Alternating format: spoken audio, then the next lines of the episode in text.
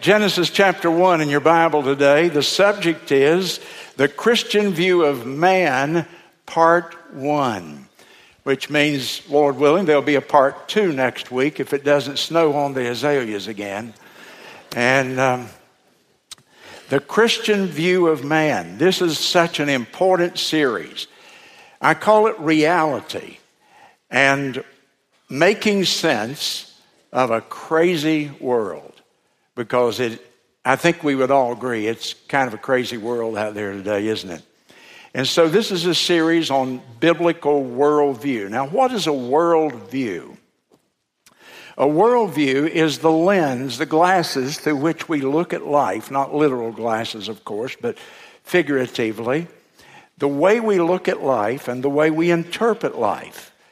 And we're learning to do it biblically to look at all of life, not just being here at church, but economics and government and education and work and family, in every part of our life, to learn to think about it and look at it like God's Word teaches us to do. And so, in your Bible today, Genesis 1, would you stand with me, please, as we read the Word of God, beginning in verse number 26 of the first chapter and God said, Let us make man in our image, after our likeness, and let them, man, have dominion over the fish of the sea, the fowl of the air, the cattle, and over all the earth, and every creeping thing that creepeth upon the earth. So God created man in his own image. In the image of God created he him, male and female created he them. And God blessed them. And he said unto them, Be fruitful and multiply and replenish the earth and subdue it and have dominion over the fish of the sea and over the fowl of the air and over every living thing that moveth upon the earth. And then go to chapter 2 and verse 7. And the Lord God formed man of the dust of the ground and breathed into his nostrils the breath of life and man became a living soul. And then in verse 21, and the Lord God caused a deep sleep to fall upon Adam, and he slept.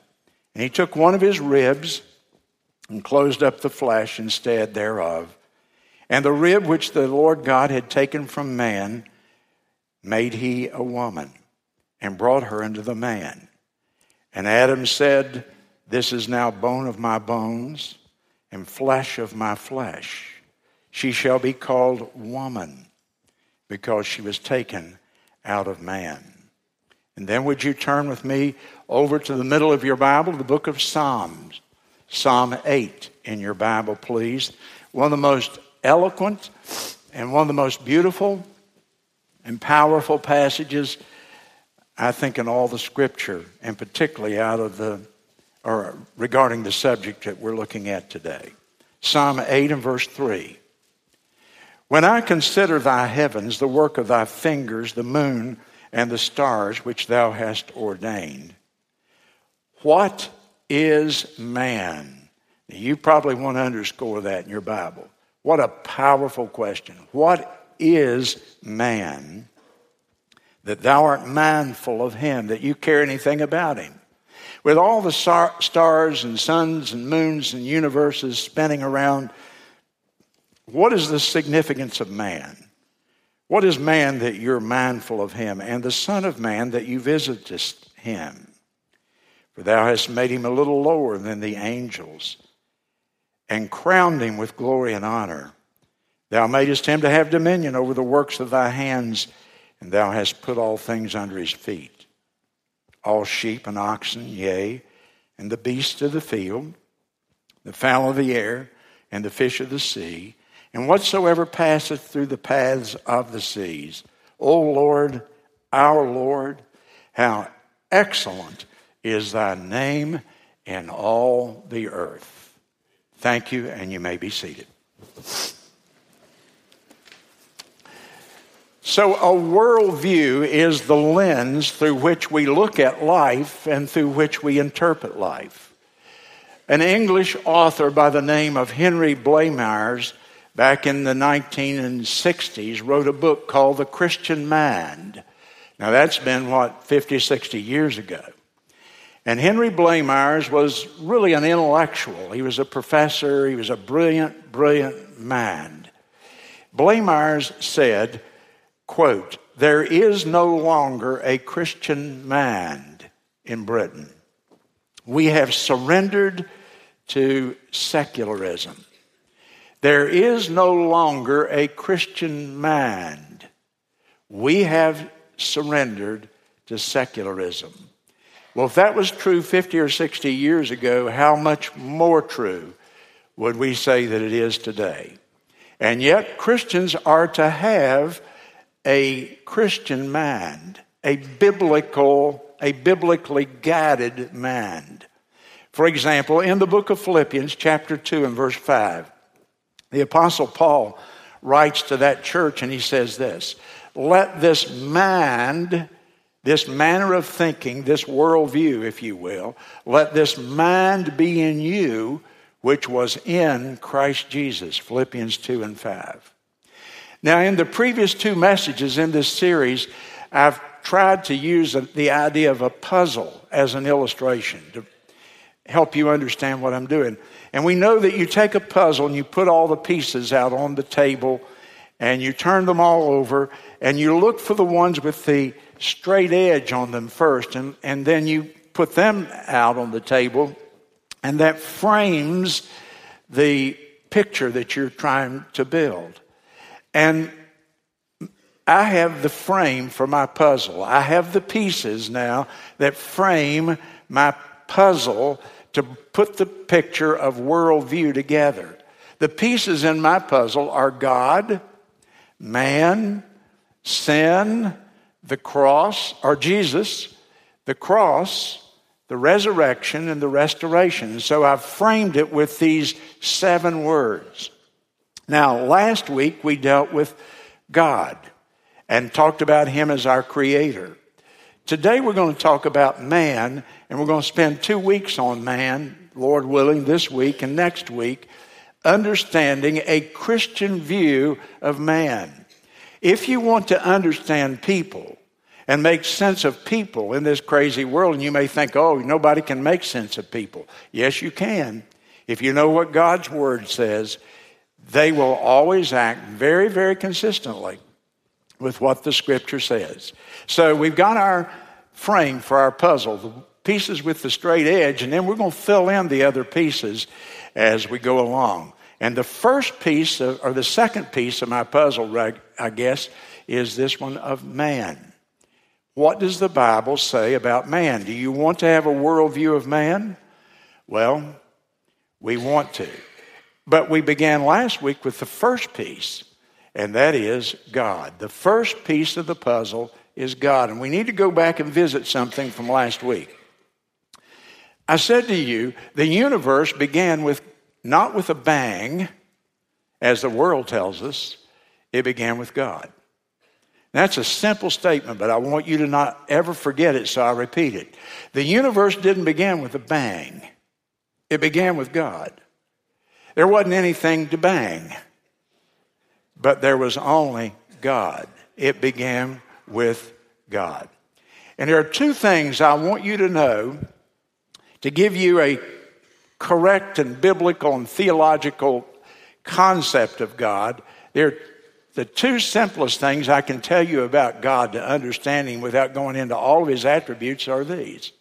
One, God is infinite. You know the word infinite means without limits. If something is infinite, it has no limits. We think of a number line, it has no end and no beginning on it. You can go into infinity, we say, we use that word in that way in our math class. So, God is an infinite God, no limits to Him. And so I especially think about His power when I think of creation. God has infinite power. He can do anything that He wants to do. We say He's omnipotent. Now, if He has infinite, unlimited power, He can create out of nothing. Does that make sense? He can create out of nothing. No one else can create out of nothing. Nothing always produces nothing except when you put God in it. And God can create from nothing. He has all power. But He not only has all power, something else I want you to know about God, He has all knowledge. There's nothing that God does not know. Jesus reminded us of that. He said, God even knows the number of hairs on every person's head. There's nothing that God does not know. We call that omniscience. He has all knowledge, He has all wisdom, and He has all power. He's infinite. There's no limit to His knowledge and His power. The second thing, though, that I want you to know about God is that He is a person, He is personal. The God of the Bible is a personal God. He's more than a force of nature. He is personal. what do I mean by that? Well, he doesn't have a body as we have a body. He does have a form, but I won't go into that today. But he's, he has all the qualities of personhood. What do I mean by that? Well, a person, first of all, is characterized by the fact that we can think. We have a mind. We have intelligence. We can reason. And certainly God thinks he has all knowledge and all wisdom. Secondly, a person feels we have emotions. I'm really describing our soul, part of us. Our mind, our emotions, we have feelings we love. And we get angry. And we regret things. All of those are emotions, and there's a thousand more, of course. God has emotion. And so God loves the world. God hates sin. God is angry at evil. God is compassionate toward those in need. He cares about people. So God is a personal God. He thinks, he feels, he does something else, he acts. And whatever he thinks and determines to do and makes a choice, he acts on it. We call that will. We will to do something. We make up our mind, we make a choice, and then God has the power and the knowledge and wisdom, of course, to carry it out. And He always has a purpose in everything that He does. God does nothing that He doesn't have a purpose behind it. And so the Bible begins with these simple words from last week In the beginning, God created the heaven and the earth, the first verse of the Bible. I said, then if you can believe the first verse of the Bible, you can believe the rest of it. If you can get by Genesis 1 1, you won't have any trouble with anything else that's going to happen throughout all of the Bible, throughout Christianity. And so God created with his infinite, unlimited power and his infinite, unlimited wisdom, and being a person who thinks and who feels and who acts, God created the heaven and the earth, the universe, and He created it with a design in mind. He had a purpose for it. Stop. He has a purpose for you, too. There are no empty molecules bumping around in the universe. God has a purpose for every atom that He ever created, so I believe. Now, we live in a world where we're inundated with evolution. We talked about a little bit last week. I'm not a scientist, I'm a preacher. I'm a pastor. I'm sort of an amateur theologian. And so I'm, I, don't know the scientific world, but I, but I can reason. And the, th- the reason I'm not an evolutionist, as I was taught in college, is that the evolutionist tells me that out of nothing, something came out of nothing. We don't, we, here's the, here is this expanse. There's only God. There's not another atom or molecule or piece of matter or energy. Nowhere. Nothing. Nothing, nothing. And then God, in His wisdom, thinks and plans and wills and decides and acts and he creates the universe. Now, the evolutionist tells me that the universe, first of all, came out of nothing, that nothing produced nothing. And then the evolutionist tells me that after nothing became something, it designed itself. That's another big leap. And then out of that something that it designed, it formed a solar system out there in space somewhere. And then one of those planets became Earth. This molten stuff cooled down, and now we have planet Earth. And then one day there's water and elements accumulated and formed this green scum somewhere. And in this green scum, there was some little single molecule that formed, and life sprang in that one molecule.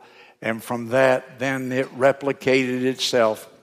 And now, down through the centuries of billions and billions of years, we have everything we have now. And all, of course, without a design, without an intelligence, without anybody directing the process, all of it based on random selection. That's why you can say it takes more faith to believe that than it does the Bible account. Let me illustrate it for you. So I went to the Smithsonian, uh, the Smithsonian Museum years ago, and, and I saw a wonderful illustration, my point. They had a display there, and it called the evolution or development of the automobile, the car. And it started out with like a horseless carriage with somebody stuck a little gasoline engine on it. And it was such a simple little thing. You, you, you look at it, just had a few parts. And then it developed down through the years. And now today we have a Lamborghini, a half million dollar sports car over here. The development of the automobile, this is the evolutionary process, so they say. Huh? No. That isn't evolution. That's not evolution. Evolution is descent with change and random selection. Somebody built all those cars. Here's evolution in the car business the car comes about by itself one day. And nobody designed the car, it just happened. All the molecules lined up. And the car develops and it grows and evolves. And one day it sprouts wings and flies off into the sun full of a hundred people. Turns into something else. See, that's what evolution teaches. You start out over here with a horseless carriage and you end up with a 747 full of people because you completely change the species over there. The missing links come together. No designer, no plan, no purpose at all. And uh, that's what evolution teaches. Listen, evolution is not science, it's science fiction. They just leave one word off of it when they talk about it. That's science fiction. Cars don't become airplanes and tadpoles don't become people. And they especially don't do it if somebody's not behind it and driving the process. And the Bible just says God created a heaven and an earth for us. Now, the very special creation, the one that he waited until the sixth day to create, and it's the most special of all, and it's the one he put over all the rest of his creation, is he created man. And we read about it chapter 2 and verse 7 there. God created man's body from the dust of the earth, the Bible says. Meaning, he used the common elements that you'd find over here in our science lab at Florence Christian School. He took carbon, he took hydrogen, he took oxygen, and some other elements, and he put them together, and he created a man. He fashioned the body of Adam out of the dust of the earth out of the common elements of the earth. And that's why the psalmist can say in Psalm 139, We are fearfully and wonderfully made. Think about that phrase. We're fearfully and we're wonderfully made by the hand of God Himself, the body of a human being. The human body is a wonderful thing. The human body contains enough carbon to make 900 lead pencils. Did you know that? Interesting fact. The human body contains enough iron to produce one 10 penny nail. The human body contains enough salt to fill a small salt shaker. It contains enough sulfur to rid a medium sized dog of fleas. It has enough lime in it to whitewash a small shed and enough potassium to tip one box of ordinary kitchen matches. Isn't that interesting? And God takes all those elements and He puts them together and He makes a man, He makes a woman, a human. Now, we go further though, look back in Genesis 1 and 26. He not only created the body, but He created man in His own image and after His likeness. And so man is absolutely unique and special and different from any other part of creation, no other animal or plant, no other matter or energy is like man. Man is special because he's made in God's image. He looks like God. Well, I just told you a few moments ago, God doesn't have a body exactly like ours. So, what I mean is that He created us in God's spiritual image, in His form psychologically and mentally and spiritually. And do you know that man is the only creature on the earth that walks with an erect posture? That stands up his entire lifetime. Now, I saw a lizard the other night on the Discovery Channel run, but it, on his back legs, but he only did it for about from here to the banister over there. And so he doesn't live standing up like we do, but man does. You'll see an ape or a monkey run on his back legs for a short distance, but he doesn't live on his two back legs. Man has an erect image or an, an erect posture. Man also has a countenance different than any other being. Now, I know you think your dog looks sad sometimes, or a monkey looks like he's laughing and all that, but it's a very limited range at best. But man's facial countenance God's image is even reflected in that because we telegraph our emotions and our expressions. We can speak and never say a word with a smile or with a gesture. You see, man has a countenance and it reflects intelligence and emotion. Man has a brain and a tongue designed for articulate speech. And Probably the least articulate person uses about 5,000 words a day, and the most articulate people would have 50,000 words or more in their vocabulary. So you see, no other, uh, they say that the dolphins have some language or that the elephants talk and and but but it's such a primitive it's it's it's grunts and little noises and and so on but 50,000 words in the vocabulary? No, just man. He is special, he is unique in every sense. The hand is unique. What other, what other animal would say to his mate, Hand me the hammer? Well, I think I need the pliers too. And the hammer and the pliers become an extension of my hand, and I can do things with that that I can't. And so every invention, every instrument, every gauge that we have, you, did you ever see an animal say, I think I'll take that stick and make me something here that'll help? No. But you do that because you can imagine and you can envision and you can see something that doesn't even exist.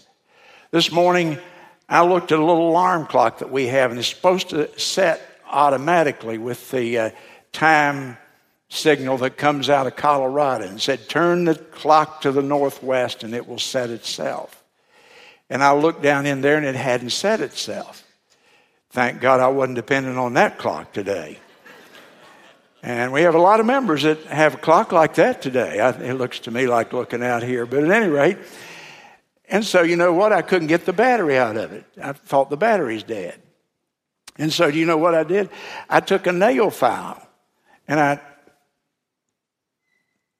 that's pretty simple act. And I pried the battery out, right, with the end of the nail file out of my clock. You, you get the picture? Y'all with me or you asleep? You missed an hour last night. I understand, but come on, come on, come on with me. You're here. Might as well make it work. I took the nail file and I took the battery out. You think any monkey on earth can ever do that? You think a whale or a porpoise can do that? No. The simplest act that we have of imagining a need for something, using a third thing to do that something with, makes man absolutely unique. The vision, the imagination, to see things that don't even exist and put them together. That is a unique human quality, and no evolutionist can explain the gap between that and every other living being. And then in Genesis 2 and 7, notice the words there God breathed into him the breath of life. The breath of life. And man became a living soul. And so we are made again in the image of God. God has a mind to think, and I have a mind to think, and you do. And God has emotions which He expresses, and so do you and I. And God has a will to act, and so do you and I. And God has a heart in which He feels and is moved with compassion or mercy or kindness. And so do you and I. We are made in God's image. We're self aware. God is self aware. He knows He's God and He knows I'm man. I know I'm man. I know He's God. I know who I am and I can distinguish it from anyone and anything else. Somebody said, I know I'm a man, but a pig doesn't know that. And if you ever see a pig, if a pig ever says, I'm a pig, he's not a pig any longer. Because a pig doesn't have self awareness. He doesn't stand around the hog pen and say, I'm a pig and there comes a man. And so, self awareness and conscience that makes us spiritually sensitive, that gives us this innate sense of right and wrong. It helps us read people. And so, you say something, you didn't mean to say it like you said it and it hurts the feelings of your wife or your husband or your child. And you immediately sense it because their countenance tells you, oh, that hurt them. And immediately you understand, hey, I, didn't, I shouldn't have done that. You're spiritually sensitive. You didn't learn that through your five senses of taste, touch, smell, and so on. You learned that through a spiritual sensitivity that you saw their reaction. Bishop Sheen said this. He said, Christ came to the earth and took on the form of a man. And thereby he dignified our existence, lifting humanity up to a different plane than it had ever been lifted up to. And human nature was dignified by our Lord. Isn't that a great, isn't that a great quote? That because Jesus Christ chose to become a man, not a tree, not a mountain, not some animal, he chose to become a man. Back when God formed man, he formed man knowing that his son would someday come and be a man. And thereby, he dignified the human race by associating with it.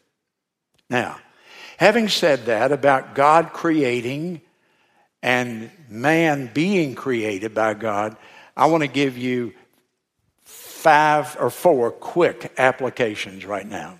Follow with me if you're writing them down. Number one, God gave man dominion over the entire earth. He gave man dominion. It's called the, the dominion mandate. We refer to it. God said, You will have dominion over everything in the universe. In Psalm 8, where we read there about God creating man, he, it says he crowned him with glory and with honor. Meaning, in position, God put man just below the angels when he created him. So here's God. Let's build a little hierarchy here. Here's God at the top. Here are the angels.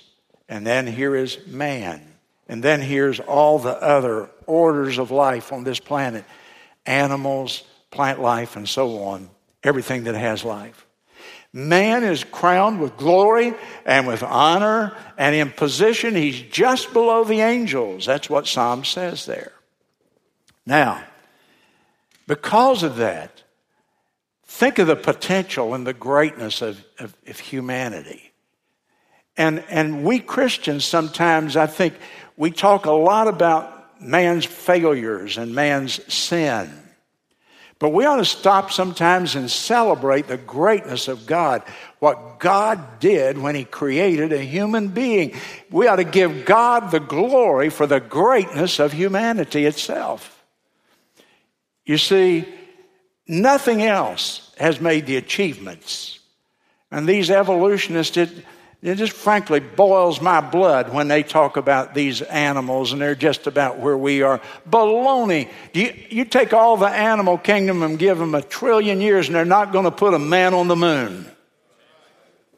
They're not going to do brain surgery. They're not going to do the most common things that we do. Don't buy the devil's lie. God created man and gave him dominion over the universe amazing creativity that we have.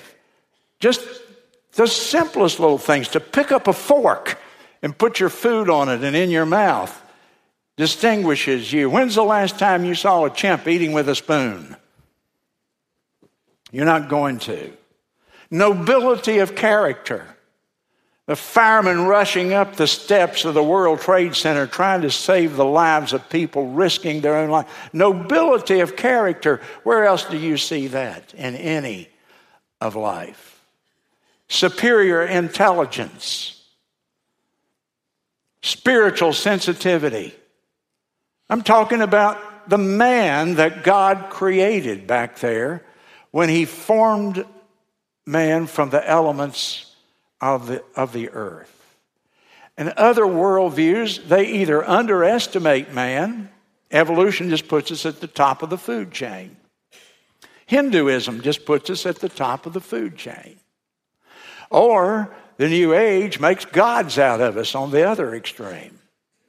Other worldviews don't have the proper view of God because they don't base it on Scripture.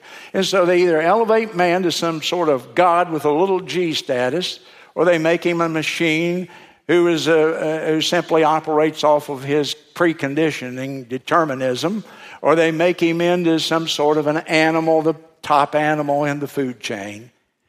And none of those are correct views. What is man?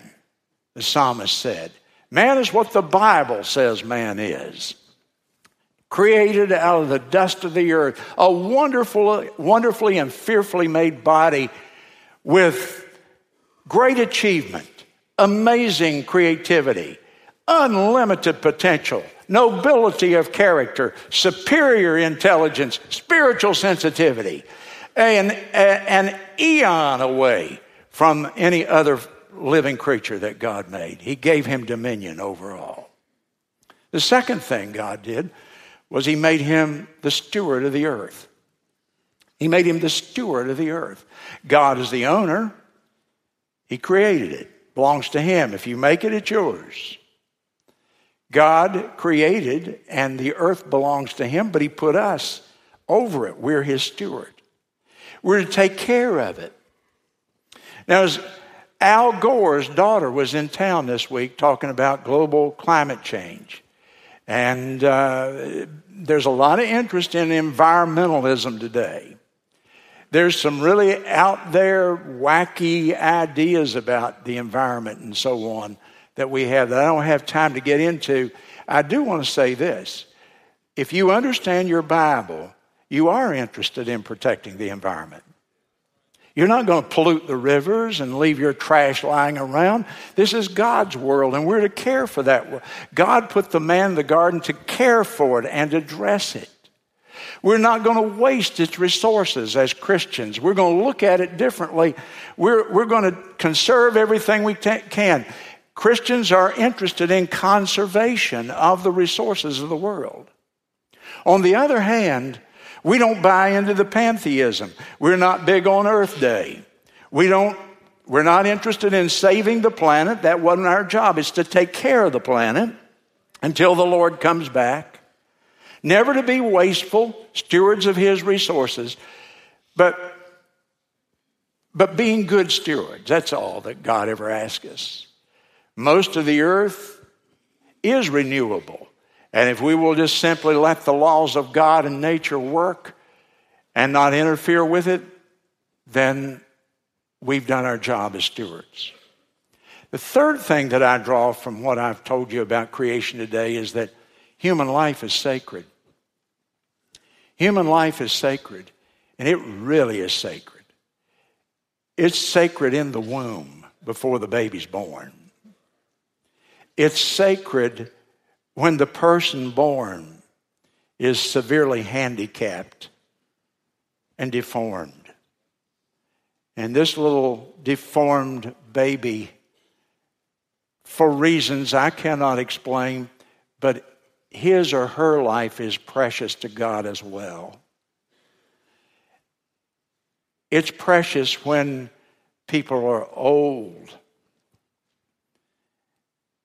And so the Christian automatically out of the gate opposes euthanasia.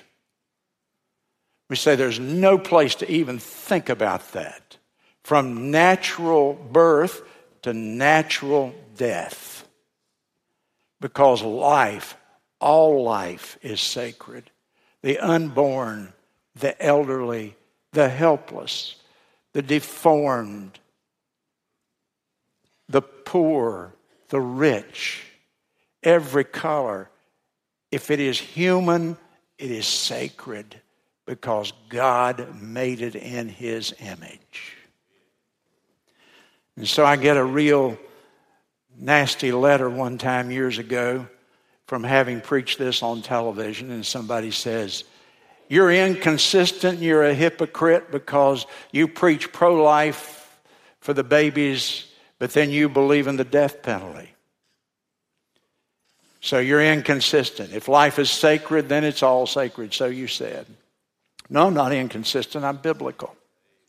The Bible teaches the death penalty, and the Bible teaches the sacredness of life. By the way, you know why the death penalty was instituted? If you understand your Bible, you do that. The death penalty was instituted because God said, I made man in my image. And when you murder somebody, you smash the image of God. And it's the worst crime anybody can ever commit. And God is the one who said, Whoso sheddeth man's blood, by man shall his blood be shed. I didn't say that. Let me tell you something. People come here and sometimes they, they, they think I'm preaching politically. You may think this is a political statement I'm making. I haven't said a word that has anything to do with donkeys or elephants or anything else. Political. This is not a political statement, this is a theological statement. What I'm saying is based on the Word of God, and I'm constantly taking you back to it. And pardon me, but if people are so ignorant that they think what we're talking about right now is politics, they don't know the Word of God. The Bible says human life is sacred. The Bible deals with these issues of abortion, euthanasia, current uh, issues, environmentalism, all these things on the front page of your paper on a daily and weekly basis. And yet the Bible has spoken to them. That's where we get our worldview. And lastly, the immortality of man's soul. The Bible teaches the immortality of the soul. That once you're alive, you will live forever. Immortal. Mortal means death, mortality, death. Immortal, without death, no death. And once born, you will never cease to exist in your spirit and soul. Your body may, but the rest of you will not. Now, the difference in eternal and immortal is this it's an important distinction. God is eternal, there was no beginning and there will be no ending. Man, I am not eternal, I had a beginning.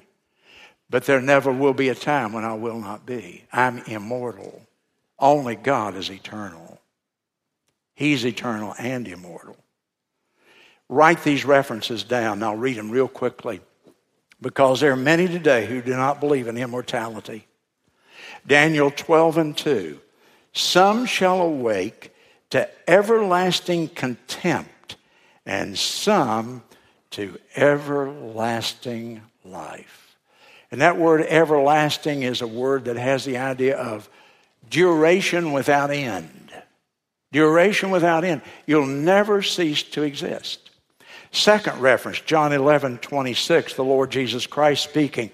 Whosoever liveth and believeth in me shall never die.